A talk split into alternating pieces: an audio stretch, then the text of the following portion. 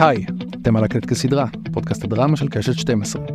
אני מני אבירם, ואנחנו ממשיכים עם עוד פרק בסדרת הספיישלים שלנו לציון 30 שנה לדרמות של קשת, והפעם, שבילה גיבורים עפים, שעלתה במאי 2018, הביאה רייטינג מרשים, וגם זכתה בפרס הסדרה הטובה ביותר בפסטיבל כאן סיריס.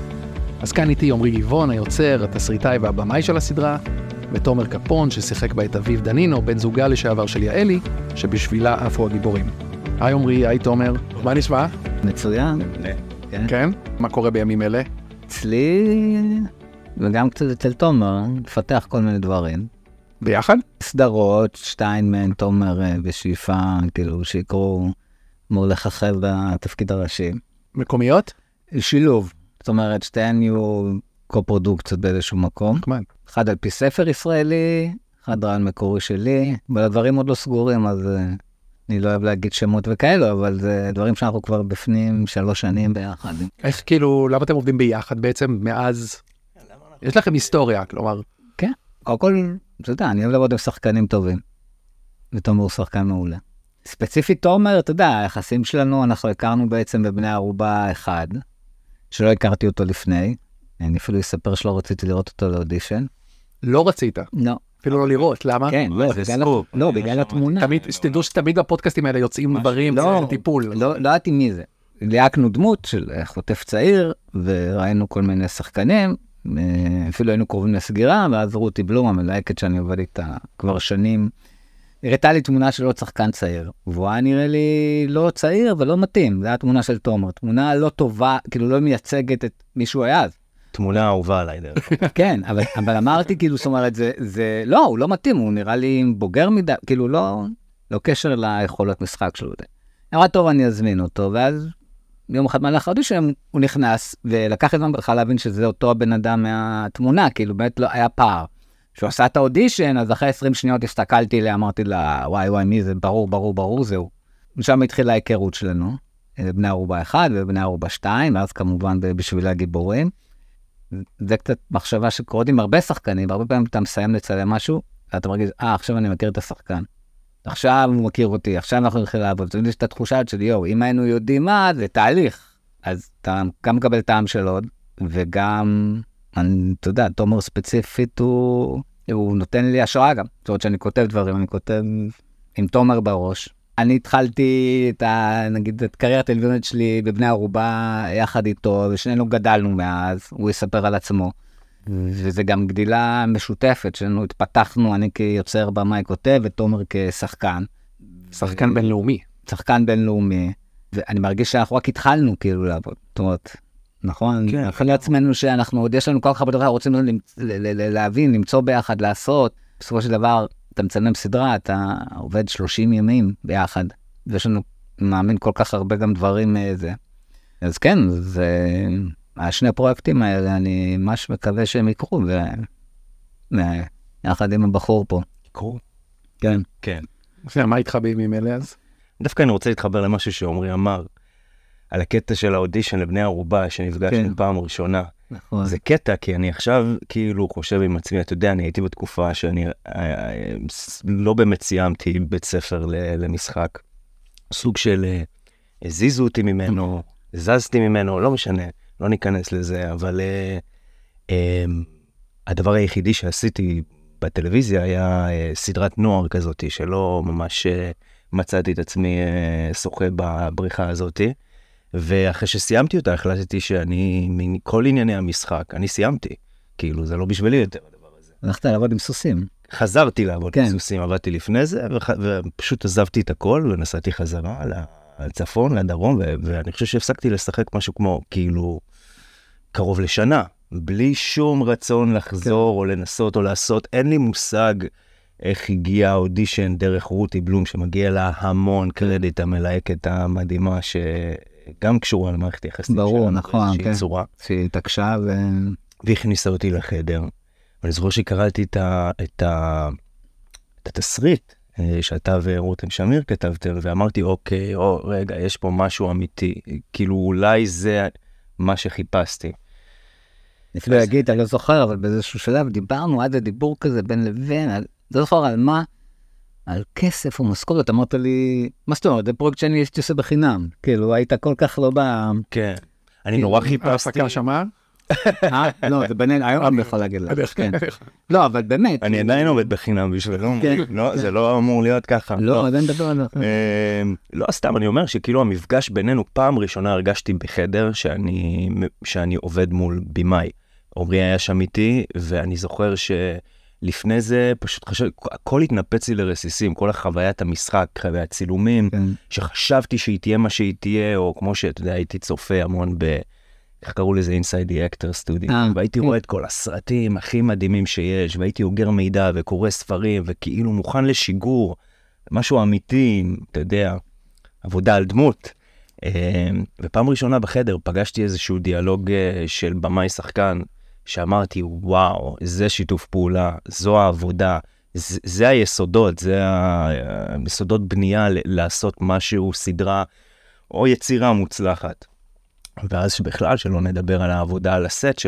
שהייתה בשבילי, מה זה התיקון של החיים שלי, אתה יודע, זה שיגר לי כן. את הקריירה. ה- לראות איך הם עובדים עם שחקנים, לראות את הגישה של עומרי על הסט.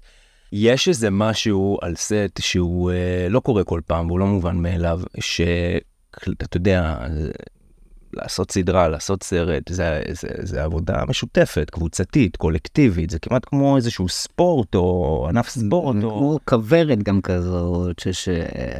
זה, אני מת על זה, אחד הדברים שאני אוהב בסט, הדבר הזה שהכל, מערכת שעובדת וכל...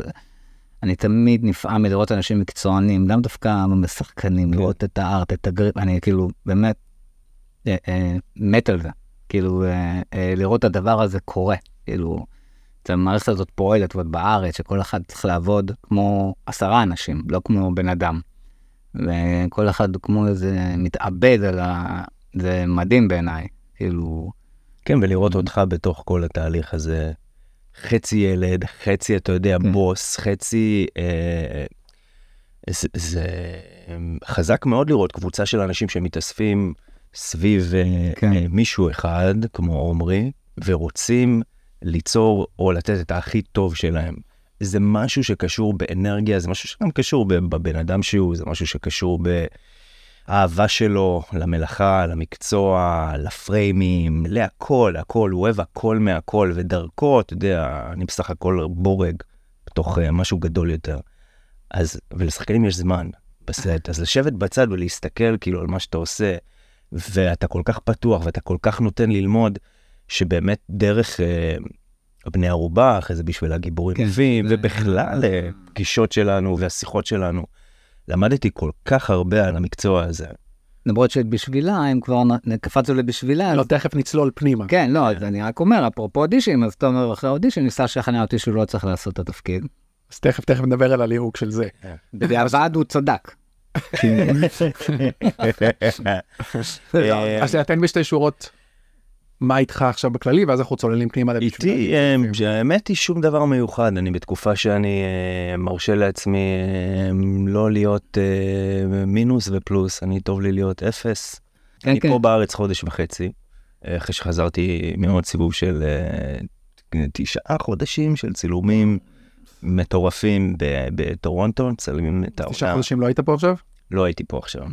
Welcome back מה שנקרא. כן, עשו לי קבלת פנים מדהימה נכון. בשדה תעופה וזמבורות ואנשים ואמרתי וואו מדהים אז הצטרפתי אליהם ככה אתה את יודע כן אמרתי מדליק. חברים משפחה ועובדים עובדים עובדים מנסים לפת- לפתח דברים אה, מעניינים ולספר כן. סיפורים. ואני קצת מרחיב את האופקים שלי אני חושב מהבחינה האישית לצאת קצת מכיסא השחקן בלבד. אה, מרשה לעצמי יותר אה, ליצור רעיונות, אה, לכתוב דברים, לקדם אותם, לחשוב הפקתית, איך הם מוצאים אותם לפועל. כל המדיום הזה מדליק אותי ומעניין, וכמו שעמרי אמר, אני מרגיש כאילו אני רק מתחיל, למרות שאני כן, עושה את זה כבר אה, כמה שנים.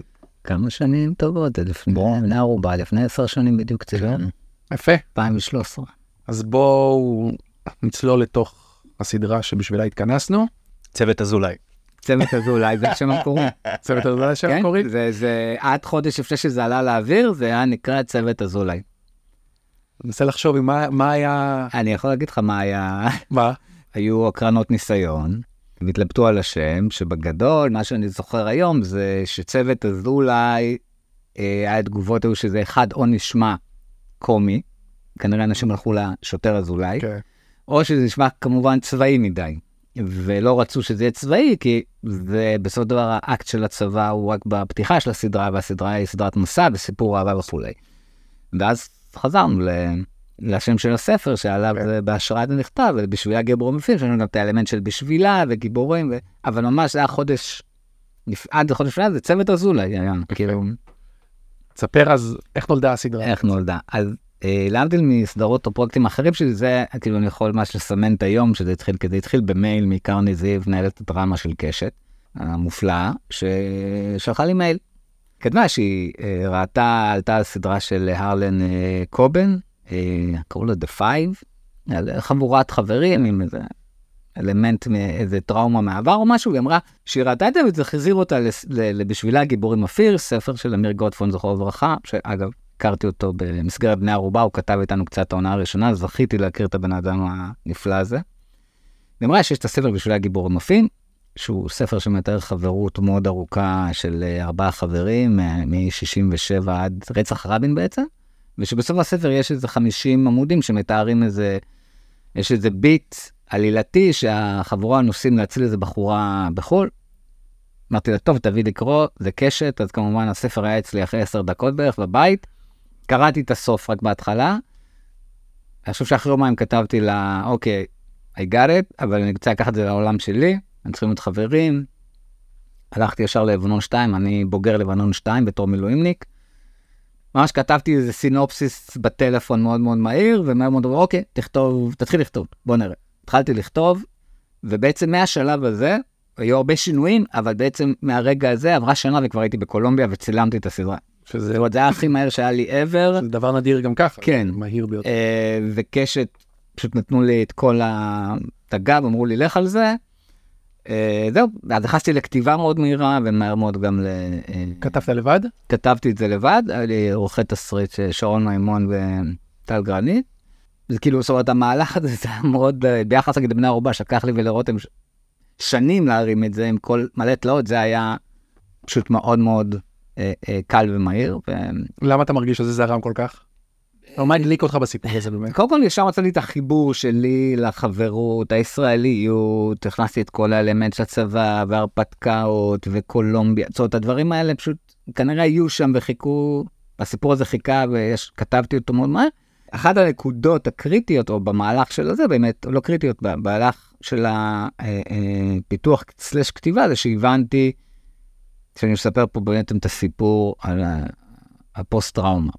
וזה בעצם היה כמו מתי שהוא נהיה מפת קוד לכל הסיפור, ודרך שם לדמות של אביו וכולי. וברגע שזה קרה, אז הכתיבה ממש כאילו, זאת אומרת, הכל, הר... תמטית הכל היה דרך הדבר הזה. זאת אומרת, ואז זה פשוט היה די מהר.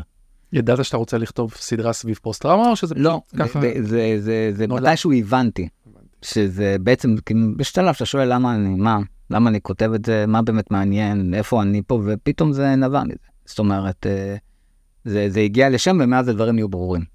כאילו כל הדברים פתאום נפלו למקום באופן אה, זה, שהבנתי פוסט טראומה של שאר הדמויות ושל אלישע, ראש כת וכולי, הכל היה דרך זה כאילו. כמה זמן הייתם בקולומביה? צילמנו, היינו סך הכל לדעתי בשבעה שבועות, שמתוכם איזה שניים היו pre-production, ומשהו כזה. אוקיי. אז בוא נדבר רגע על הליהוק באמת, מה שמחזיר את אה, אוקיי. תומר פנימה. אז הליהוק, אז כמובן, אה, בתסריטים, וגם מה שאמרתי קודם, שתומר ניסה לשכנע אותי שהוא לא מתאים, בתסריטים בהתחלה כתבתי באמת דמויות שהם בני גילי, אה, שהם קרובים אליי, כי זה הכי טבעי וקל, והם היו בערך בסביבות ה-38, קרובים ל-40 או whatever. הם היו כבר גברים, גם מבחינת ה-state of mind שלהם והמצב שלהם בחיים, עם משפחות. אז התחלנו ללהק באמת אנשים בטווח גילאים האלו. וגם אמרנו, אוקיי, בוא ניפתח גם ל...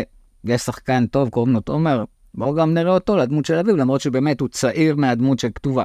אז עשינו בעצם ליהוק, כאילו הפרדנו את זה בעצם לשתי אה, שכבות גיל, כאילו לרביעייה הבוגרת והרביעייה שהם חצי גברים, חצי ילדים.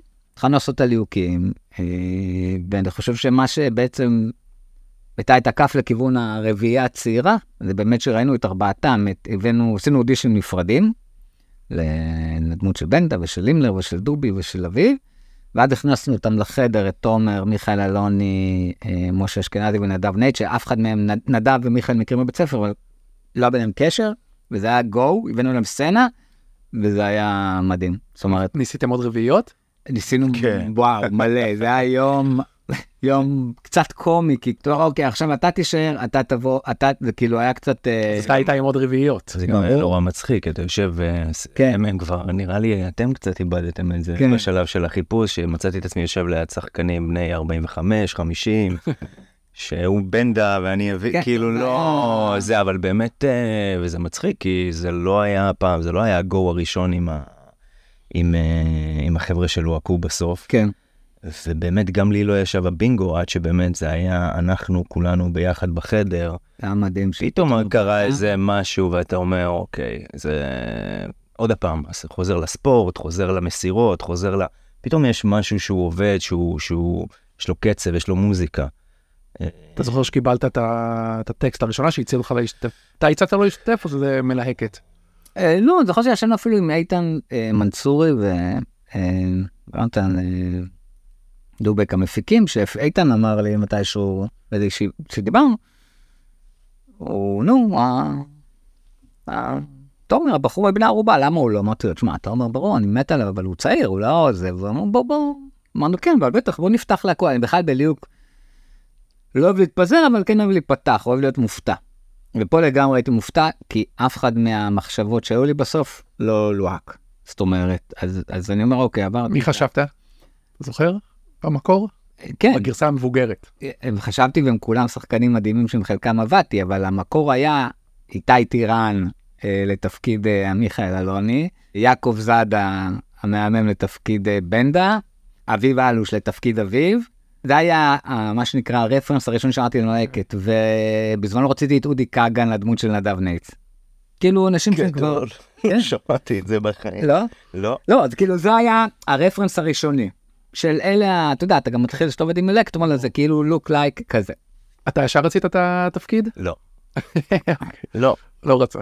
לא, אומר לי מחוץ לחדר אודישן, לא יודע, עמרי, לא, לא יודע. לא, לא מחוץ לחדר אודישן, מה פתאום, בחדר אודישן אני לא, לחוץ כאילו, לא כמו לא יודע מה, וזה אחד המקומות היותר אה, אה, מלחיצים שיש ביקום, חדר אודישן עד היום, אני שונא כל כך לעשות אודישנים, יש בחוויה הזאת משהו טיפה מטופש אפילו. זה קשה, צריך- קשה, אני, כן. הלב שלי יוצא לשחקנים, אני באמת, קשה אני לי מרגיש את זה בשבילם. כל הזמן, אני אומר את זה כל הזמן כשאנחנו מלהקים, כל התהליך הזה של הליהוק, קשה, קשה.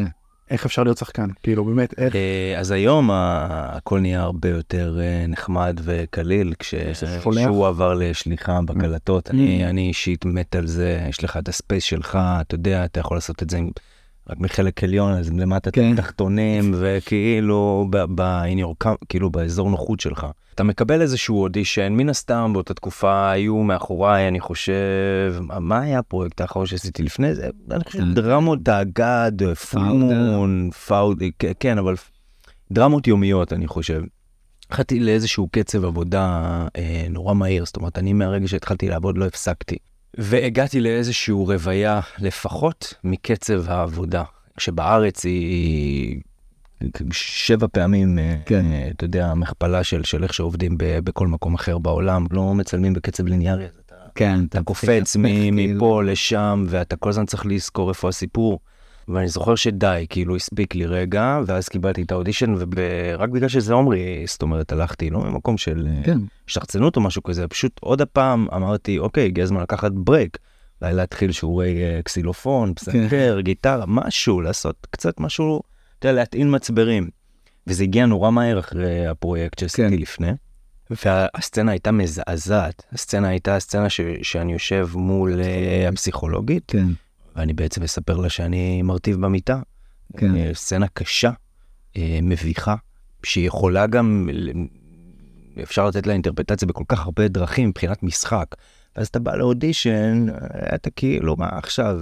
אני לא זוכר מה היה באודישן, אני הרגשתי שהוא היה גרוע, אבל זה בערך כל אודישן שאני עושה, ואני יצאתי מהחדר ואני אמרתי זה לא בשבילי, וגם קראתי את התיאור דמויות והכל היה נורא מבוגר, גדולים, ואמרתי זה לא, מה עכשיו, עזוב, שתהיה לו סדרה טובה, כאילו זה לא בשבילי הדבר הזה, אני לא... ואז אני זוכר שבאופן מאוד מפתיע, דווקא אחרי האודישן הראשון, או שאולי עשינו עוד איזשהו מאץ' לבדיקה, אתה התקשרת אליי. ואמרת לי, כאילו, תומר, זה אתה. כן. ואמרתי לך, באמת? אמרתי לך, כן, ושאלתי לך, באמת? וזה חזר איזה שש פעמים, כן. באמת? כן, באמת? כן, באמת? כן. ואז הוא אמר, בוא אליי. אה, נכון. באתי לך הביתה. ישבנו בחצר. אה, וישבנו אצל עומרי בחצר, כמו שאנחנו עושים הרבה, ושאלתי אותו למה. זו אחריות נורא גדולה לקחת על עצמך תפקיד בכל סדרה, אבל במשהו כן. שאתה קורא אותו ואתה אומר, וואו, זה טוב. יש ערך מוסף, אפשר לדבר, אפשר להיות ציניים כל החיים ולדבר באיזשהו שחקנים וזה וזה, אבל אתה יודע, יש למדיה הזאת, יש לה כוח.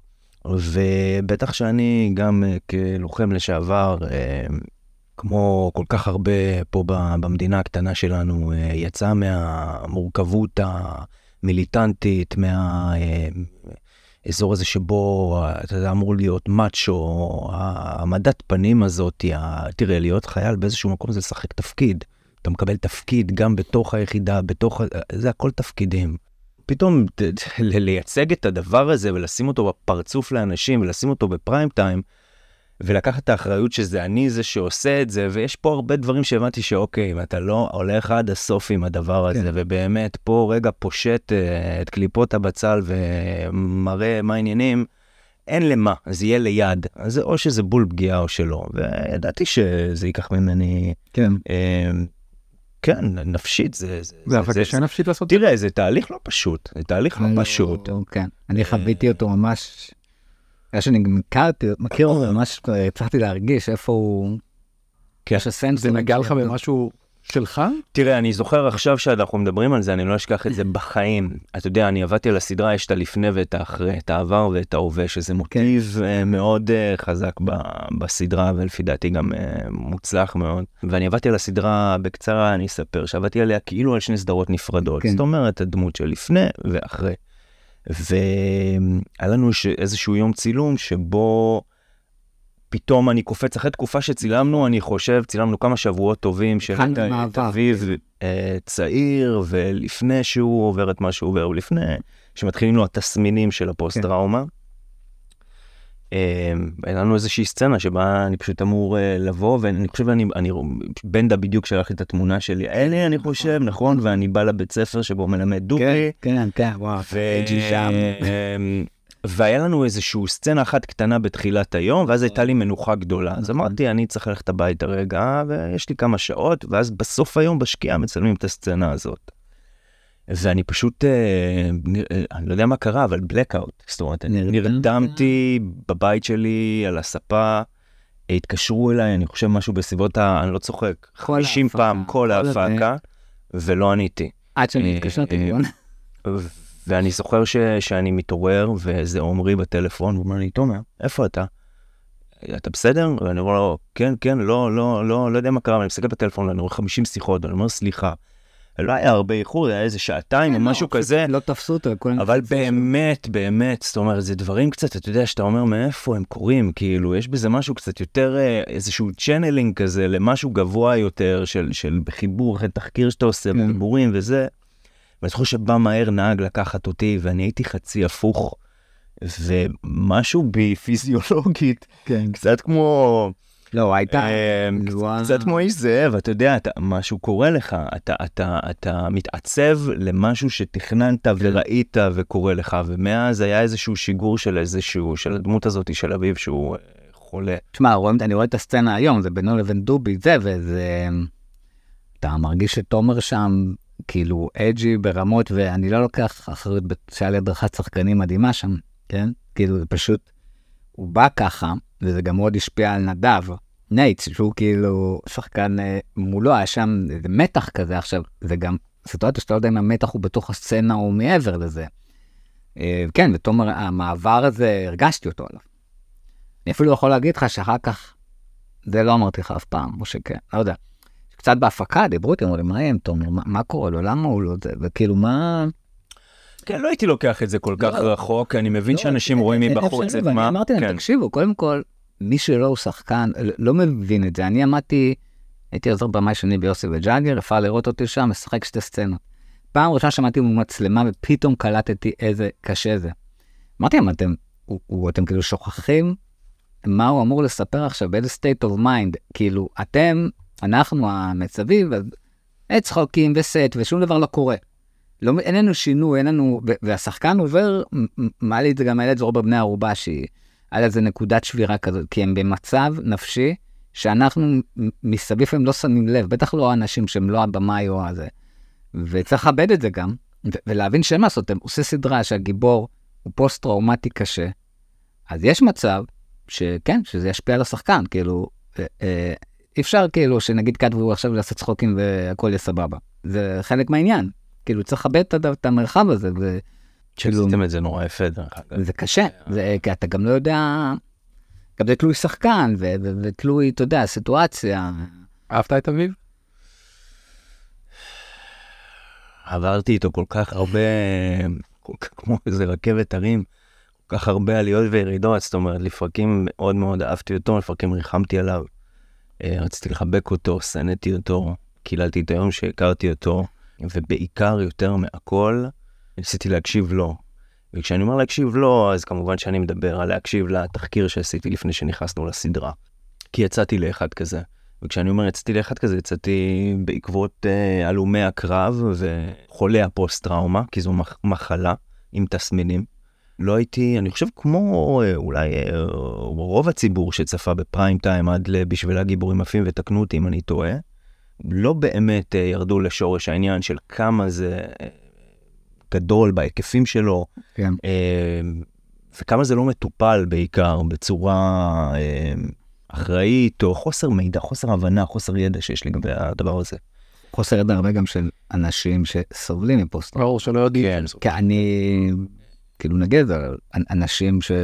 אישית שאני מכיר שבאו אליי ואמרו לי אחרי שראו את הסדרה, הבינו שהם, זה התסמינים והלכו לטפל בעצמם. עכשיו הדבר הכי חזק זה כן. שבאמת אתה יוצא לתחקיר ואתה יודע יש לך את כל אלה שצועקים אנחנו חולים אנחנו חולים אני פוסט טראומטי אני פוסט טראומטי. זה מצחיק ש... כן צריך גם לשים לב אתה בתור שחקן אתה צריך לזהות אותנטיות אז אתה מחפש את הדמויות כן. שאתה כן הולך אחריהם. ולמה אני אומר תחקיר? כי ללכת מיידית לאלה שצועקים אני פוסט טראומטי עברתי את זה כן. בוא תשמע את הסיפור שלי וזה זה אחלה. אבל אלה שנופלים בין הכיסאות האנדרדוגים אלה שלא מדברים, אלה שכן סגורים בבית שלהם, כן. אלה שבאמת חווים איזשהו אה, משבר עמוק ובחיים לא יחשבו לדבר עם שחקן, אלה האנשים שהלכתי למצוא. אה, אני מאוד גאה בזה שאני עדיין אה, עם חלק מהם בקשר.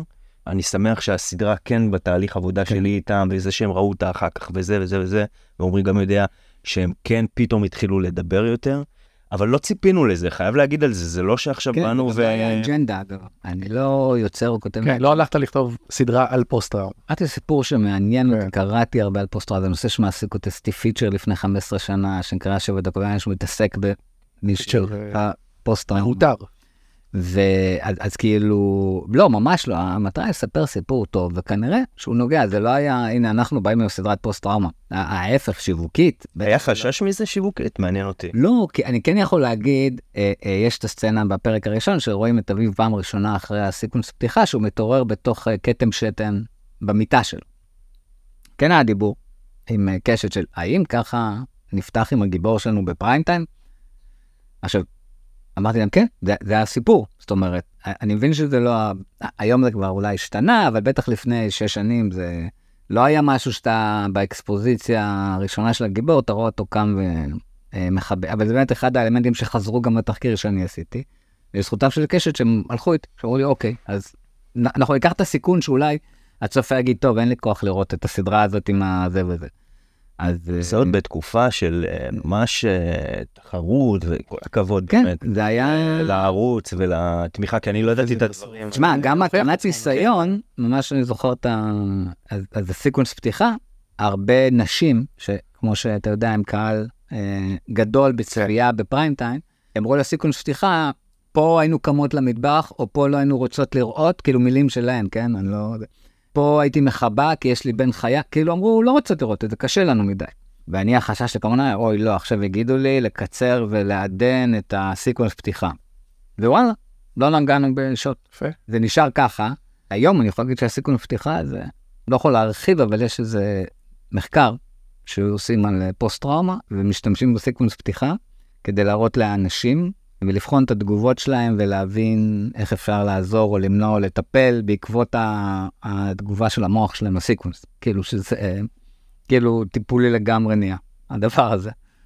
ספר קצת על הליהוק של נינט. אז ככה, יעל יעל, לי. יעלי, אז ראינו באמת, אחת הדמויות שראיתי הכי הרבה שחקניות נראה לי בליהוק, גם הטווח היה די רחב יחסית, כי גם שם התחלנו מאישה בחורה בגיל 35 פלוס או 25 פלוס, ראינו את כולן, היו כמה שהיו טובות.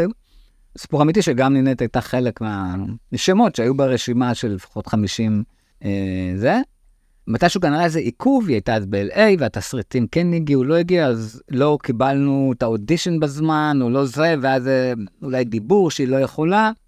ואז הייתה איזה פגישת ליהוק, ואמרו מה עם נינט, אז אמרתי, אני מחכה, אני לא יודע, אני לא, לא שראיתי או לא ראיתי. ואז אמרו, טוב, תעש, נעשה קשר ישיר ביניכם. עשו איתי, כאילו, התקשרתי אליה בוואטסאפ, היי, היי, נעים מאוד, נעים מאוד. אמרתי לה, זה התסריט, זה זה, תצלמי אותך, תעשי אודישן בבית. אה, היא עשתה, והאמת היא כבר, מבחינתי האודישן היה לא רלוונטי, כי בשיחה איתה הבנתי שהיא האלה, כאילו. וואלה. כן. מה, יש- מה, מה אתה לך להרגיש? זאת- זאת- זאתי אחת שארבעה גברים הלכו לקצה העולם בשביל לחפש אותה, באמת ברמה הכי... אה, יותר מארבע. מה? יותר מארבע. כן, והיא, כמו תומר, גם הדבר הראשון, התגובה הראשונה שלה הייתה שהייתה מבוהלת. היא אמרה, מה, מה, באמת? כאילו, אני אעשה את זה, עזוב. זאת אומרת, זה גם, זה לא היה... לא ניסתה לשכנע אותי שהיא הבן אדם המתאים. ההפך, היא אמרה כל הזמן תודה שבכלל זה, שאני קראתי וזה מדהים, אבל היה בה הרבה חששות טובים. וכן, זה היה כאילו מין ברור. זהו, אפילו אני חושב שלא עשינו מאצ'ינג, כי היא לא הייתה בארץ. זאת אומרת, שהיא באה לארץ, זה כבר היה אחרי שהיא לוהקה, וזו פעם ראשונה שהיא ותומר נפגשו פה. זאת אומרת, לא היה מאצ'ינג לתפקידים. ברגע שהבנתי זה היה קל, ברגע שהרגשתי שזאת יעלי, זה היה... אני גם לא ראיתי אותה הרבה משחקת לפני, לא ראיתי את השיר שלנו נגיד, בזמנו. אז מבחינתי... זה זגורי, נכון? מה? זה זגורי אימפריה. זגורי לא ראיתי. לא הכרת אותה כשחקנית באמת. כן, כאילו זה הייתי באמת אה, פתוח. לא היה לי שום אה, אה, מחשבות או... כן, או לא פשוט, ברגע שדיברתי איתה הבנתי שזאת יעלה. כאילו... איך היה לך איתה? תומר? אמ, מדהים. תראה, רוב המשימה, כאילו מבחינת ה- לפני שהתחלנו, זה היה למצוא את הרביעייה. נכון, אה, את הבנים.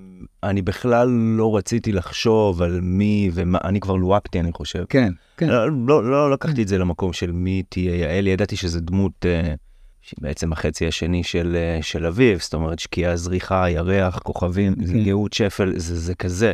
אז היא מאוד קריטית, אבל לא העסקתי את עצמי בזה עדיין. אה, ואז עמרי אמר לי אה, שהוא מלהק אותה.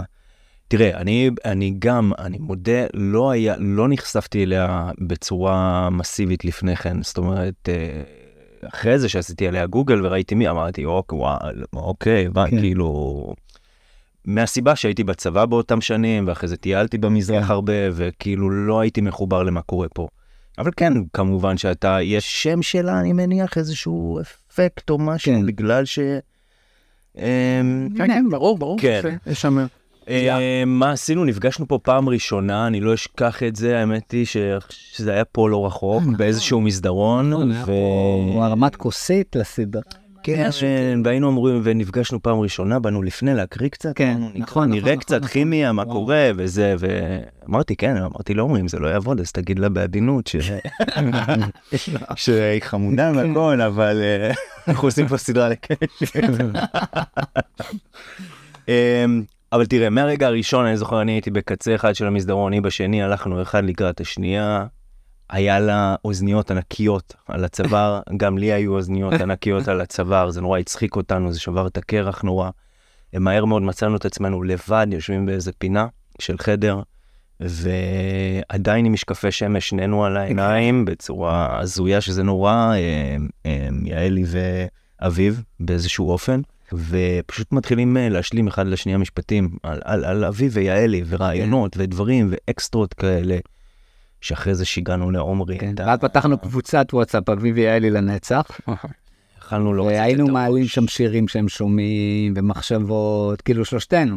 אלינט האמת, כל מה שהייתה בסט כזה. אה, מורדים. היה לבדיחת חיה, היא הייתה יושבת כזה, גם כמו תומר, הרבה פעמים, שהיא לא מצלמת, יושבת בסט, בצד, ופתאום מתחילה לשיר, בלי שהיא שמה לב, הבדיחה הייתה, אה, נינה, את לא זמרת, די, את שחקנית. על... אבל אני יכול להגיד על, עליהם, עליהם, שזה עוד פעם, זה כסף, אתה פשוט, אתה לא יכול לדעת באמת. אתה יכול להגיד, אוקיי, אדישן עבד, אדישן, שניהם, ברמה הכי בסיסית, אתה מאמין להם שזה אנ- שני אנשים שאוהבים אחד את השני למוות, כאילו, שאתה רואה את שניהם זה מה שמעניין אותי בסוף.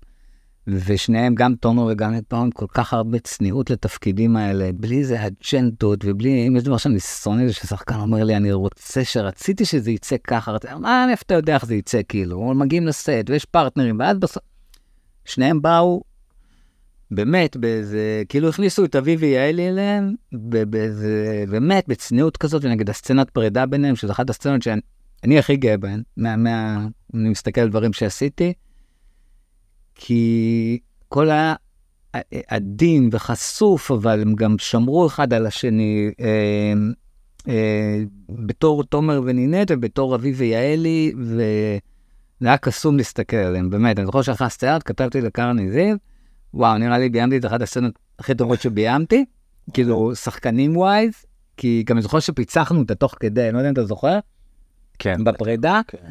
עשינו ועשינו והכל עד- שבסוף משהו לא, לא היה לי את הקליק הזה, ואמרתי לו, אתה יודע מה, יש בסוף משפט שהוא אומר לה, אני כבר לא אוהב אותך יותר, אמרתי לו, "אתה- צריך להגיד לה שאתה מחבק אותה. וברגע שזה קרה ככה, שהוא כאילו חיבק אותה, ואז אמר לה את זה דווקא, כמובן, נגד הטקסט, זה היה, אני הרגשתי, אוקיי, יש את. הרגע עובד. אה, אז זה היה תענוג, אה, מה? עושה לי חשק לראות את הסדרה. כן, סדרה מאוד טובה. מאוד טובה, כן, כן, יש שם גם אה, צחוק, גם דמה, הכל. גם צחוק, כי- מה אתם הכי זוכרים מהצילומים? בעיקר בקולומביה, אבל לא רק. זה אינטנסיבי שם, נכון? זה בסוף כולם יחד, לא פה יום צילום, כולם הולכים אז הביתה. קודם כל אתה מצלם שישה ימים בשבוע, ככה הם עובדים, שזה מוות. אתה פשוט, אין לך, לי בתור במאי, אתה מסיים עם צילום, עוד יום צילום, עוד יום צילום, ואז שבת, ואחד אתה מצלם נגיד בשישית הלילה, ושבת יש לך כמה שעות לראשון, לנוח ואז כן. עוד שבוע. וכמובן חטפתי שם דלקת, גרון, ואת כל ה... כי כי אתה פיזית, ואני, יש לי תמונות משם, אני אומר לך אחר כך, אני נראה כמו אסיר בג'ונגל, עם זקן וזה, ועייף, ו... אבל זה טריפ. ואתה נכנס למוד, אני ממש זוכר את עצמי הולך שם בסט ואומר, יואו, כמה קשה לי וכמה כיף לי. כאילו, כי, כי זה פיזי מאוד, זה, זה אתה, כמו שאתה אומר, אתה חי עם השחקנים. גם צילמנו בקולומביה כרונולוגית, זה היה מדהים. הדמויות נוחתות בבוגוטה, התחלנו מבוגוטה, הדמויות הולכות לפה, על הראש שם. השלב של הג'ונגלים, זה היה, היה סשן צילומים השני, אז גם עברנו יחד עם הדמויות, את ה, עם השחקנים, את המהלך של הדמויות. צוות קולומביאני מדהים, כאילו באמת, אה, אנשים נפלאים ויצירתיים. רוב הצוות היה עוזר במאי וארט, וכולם קולומביאנים. שזה גם היה חוויה, פתאום סט שפועל בספרדית, אנגלית, עברית. שגם שם הטריק עבד דרך אגב. הטריק שלך, של, של, כן. שגם הם התאספו סביב הדבר הזה ונורא התאהבו בסיפור בלי לדעת, אתה יודע, כן. אה, לא, לא היה להם מתורגם התסריט או משהו כזה, אבל הם היו בתוך כל סצנה ומעורבים ורוצים לקחת חלק. וגם בכלל אני חושב, תשמע. בוא נגיד את האמת, אלה היו צילומי גרילה. כן. כאילו, אנחנו שמה... יצאנו לסוג של מלחמה, אה, אין דרך אחרת לתאר את זה, זאת אומרת, אנשים עולים עם ציוד נכון. וכולנו עוזרים וכאילו עולים, ל- אתה יודע, לאיזה הר מטורף, ממש כאילו- מצלמות, ואני אזכיר פה את ניתאי נצר, הצלם. שלי המדהים, שהיה לנו יום שעשינו 80 שוטים ביום.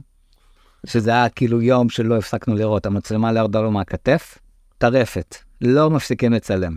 פה, פה, פה, יורים, יורים, כי אתה יודע, אתה לא תגיע להר הזה עוד פעם, אין השלמות, אין כלום, אתה פה עכשיו, אה, זה היה חוויה, אתה יודע, עומרי צועק לניתאי, ניתאי שומע, מתקן, אתה יודע, זה כל- כאילו, זה זה באמת אה, מאמץ אה, מאמץ קבוצתי. איך הפער הזה באמת בין, תמיד יושבים פה הרבה במאים ותסריטאים, כן. וגם כאלה שעובדים בארץ ואחרי זה עובדים בחו"ל, ואז צריכים לחזור לעבוד בארץ, ואז הפערים הם, הם קשים לפעמים ברמת התנאים. דווקא כשחקן כן. בארץ אנחנו יודעים מה זה לעבוד, כן. בטח בסדרה כזאת, ופתאום אתה שם, כן. תנאים, יפה, סדרה של אמזון כאילו ענקית. כן. איך אתה מרגיש את זה? אני אגיד לך כזה דבר, בשביל שחקן לפחות מנקודת המבט שלי, יש רגע בין אקשן ל cut, שזה הרגע שלי, וזה, בשביל זה אני עושה את מה שאני עושה. אה, זה כמו אה, באמת אה, עוד פעם שחקן על המגרש, או מוזיקאי על הבמה, זה הרגע הזה שלי. אז לכן, זאת אומרת, איפה אתה עושה את זה ומה התנאים שמאחוריך, לי זה פחות, אתה מבין, אני מת לחזור נגיד לשחק כן. בסדרה עכשיו, עם עומרי פה, לתת בראש. אוקיי. כמו בשבילה גיבורים עפים, אני לא, אתה יודע, אני לא חושב על זה אפילו פעמיים, ואני uh, מחכה לתפקיד המסקרן הבא שלי פה בארץ. אוקיי. זה לא שאני אומר, uh, סיימתי, uh, שם זה נמצא. אני חושב שדווקא למאחורי השחקן, לבמאי, לצלם, לתאורנים, לצוות, פה נמצאת הבעיה. אה, ושם נמצא הפער המאוד מאוד גדול. אה, כן, הנאותות הפקה מה שקורה. תשמע, בהרבה הפקות ישראליות, אה, אם הם לא של עמרי גבעון, אנשים מתלוננים המון, ובצדק. ועוד פעם, מה שאני אומר, ש- שקורה משהו מיוחד, זה בסדרה שגם, יודע, עם סדר גדול ככל כן. שהיא יכלה להיות בשביל הגיבורים עפים, אנשים מאחורי הקלעים ספגו את הקושי של להרים את הדבר הזה שנראה כמו, תשמע, זה לא מבייש באמת, כן. כאילו סדרות בקליבר של uh, עשרות מיליוני דולרים. כן, הסיקוונס ו... פתיחה שלנו שוב. הוא זוכר כמובן, הוא מתן. בסופו של דבר, אה, שני לילות וחצי, כל החוויה, כולל לפני, אחרי, זה... אתה לא מפסיק לראות. כאילו זה הגיע למצב מתישהו שאתה גם נלחם נגד השמש, אין לך ברירה, אין שעות נוספות, אין כלום, שלליב סיוון עוזרת ממש, יש אחר כך גם בימה, second unit שם, שתוך כדי הסרט, טוב לליב, את עכשיו לוקחת את המצלמה השנייה, מצלמת פה את הימלר חוטף את הכדור, אני שני מטר ליד מצלם את דובי פה חובש, כי אין, אין, זה לא יקרה. וברגע האחרון יונתן דובק, אחד המפיקים, כן. עם איתן מנסורי, מצליחים להביא טנק לתוך הסט, כאילו, כן. משהו שם היה עם איזשהו צ'ק, מפוקפקים, כאילו, אתה יודע, אבל אחי, זה, זה, זה מדהים. באמת ריצות, אה, כאילו, אה, זה היה כזה לזכותו של ניתאי, שהוא עובד מאוד מהר, ואנחנו היום כבר, זה הצלם היחיד שעבדתי איתו בעצם, עשינו חמש סדרות ופיצ'ר, אז אני לא מכיר דרך אחרת. אתה יודע, אני אומר לו איקס, הוא יודע מה אני מדבר, והוא עושה את זה. והוא עובד מאוד מהר, מאוד מינימום, כאילו מה שצריך. אם הוא אומר לי זה מה שצריך, אני יודע זה מה שצריך, זאת אומרת, לא פחות, לא יותר, הוא לא, אני לא מחכה לו. מה אתם זוכרים מהתגובות אחרי השידור של הפרק הראשון? שמע, עוד פעם, מה שתומר אמר, האמת היא שעשיתי את הסדרה וערכתי וכולי וכולי, באמת, מקעתי בזה שהסדרה שעשיתי תעבוד. הפעם הראשונה שכאילו קיבלתי אנגל בחוץ, זה הראיתי לרותם שמיר, הראיתי לו קאט של הפרק הראשון, הוא נתן לי הערות, הערות טובות, טה-טה-טה, ואז גם הוא אמר כזה, כן, טוב, אחי, זה להיט. אמרתי לו, וואלה?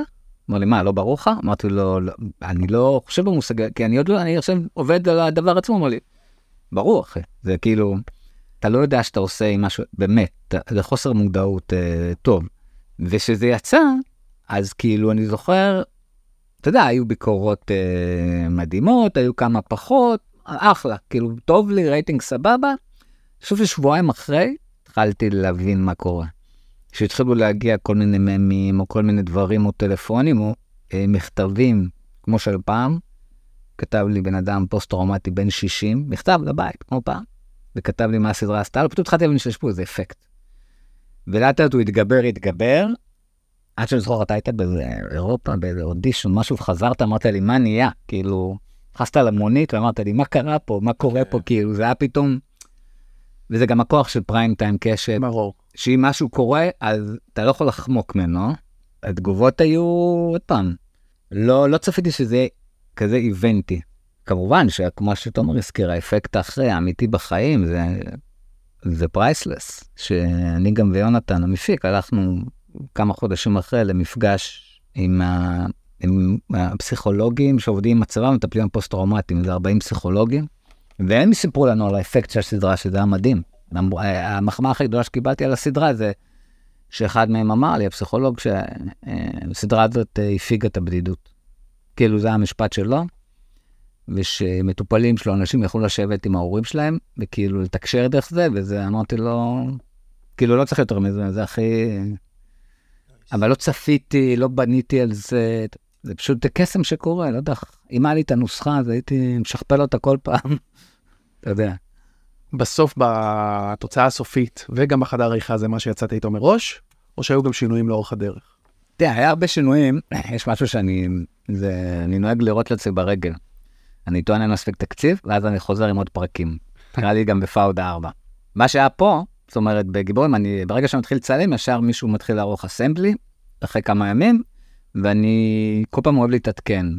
אז, אז, אז בגיבורים גם קלטתי, כבר שהתחלתי לראות אסמבלים של כל מה שסיימתי בארץ בקולומביה, שפרק 2, משהו שם ארוך, יש לי עודף סיפור, עודף חומרים.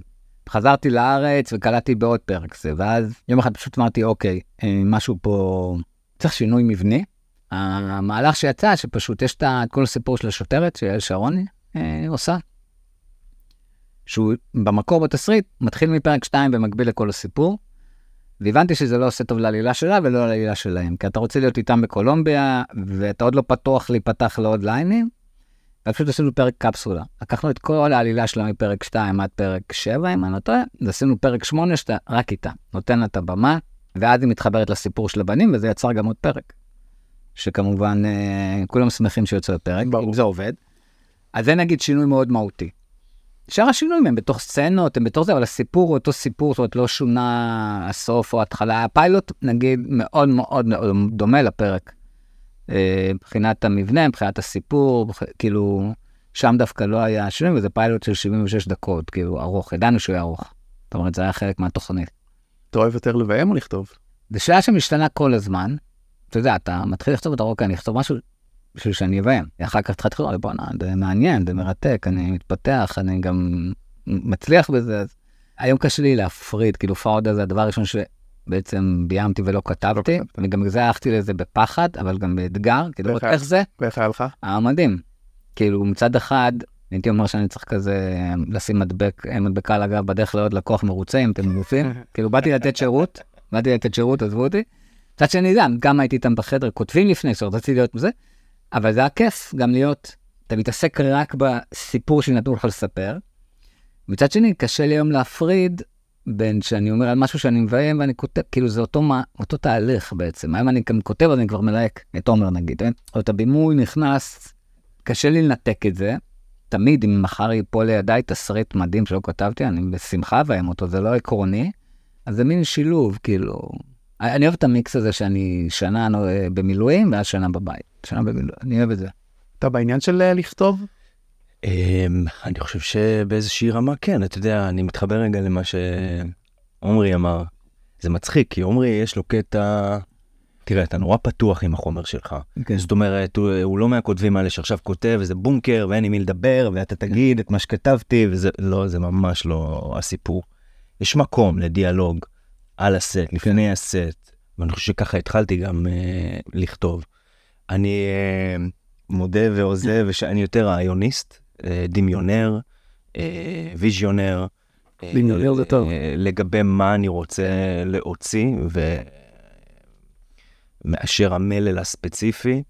אבל כשאתה בא עם איזשהו רגש מכוונן, גם כשאני קורא לצורך העניין, תן לי סצנה ואני קורא אותה, אני רואה איפה המנגינה חורקת.